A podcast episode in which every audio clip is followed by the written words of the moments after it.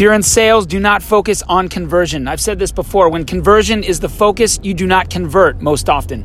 Don't make yourself out to be somebody who's just looking to convert. Make relationships, communicate, be creative, be genuine, be truthful, be heartfelt educate people on what you do and don't have it sound like you're educating them. And that sounds, you know, a little contradictory, I guess, but really it's not. Tell them who you are. Tell them your story, what you're passionate about, why you are passionate and why you're excited to represent what you do represent. If you're self-employed or if you work for a company whose product and service you really believe in, Focus on that. Have that be your narrative. Don't get into facts and figures. Do not obsess over conversion. Do not focus on numerics and metrics. That will all come. That will all precipitate. Again, meet the person in front of you. Be heartfelt. Be genuine.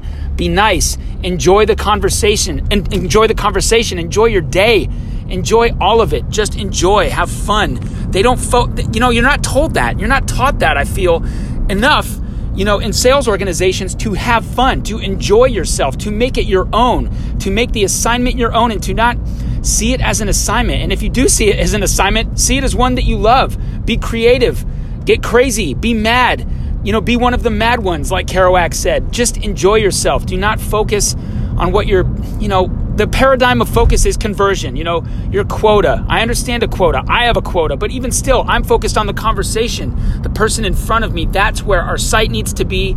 And that just, that's what needs to happen. Enjoy your day, have fun, enjoy the conversations, get to know the person in front of you, and believe me, conversion will take place. Professor Mikey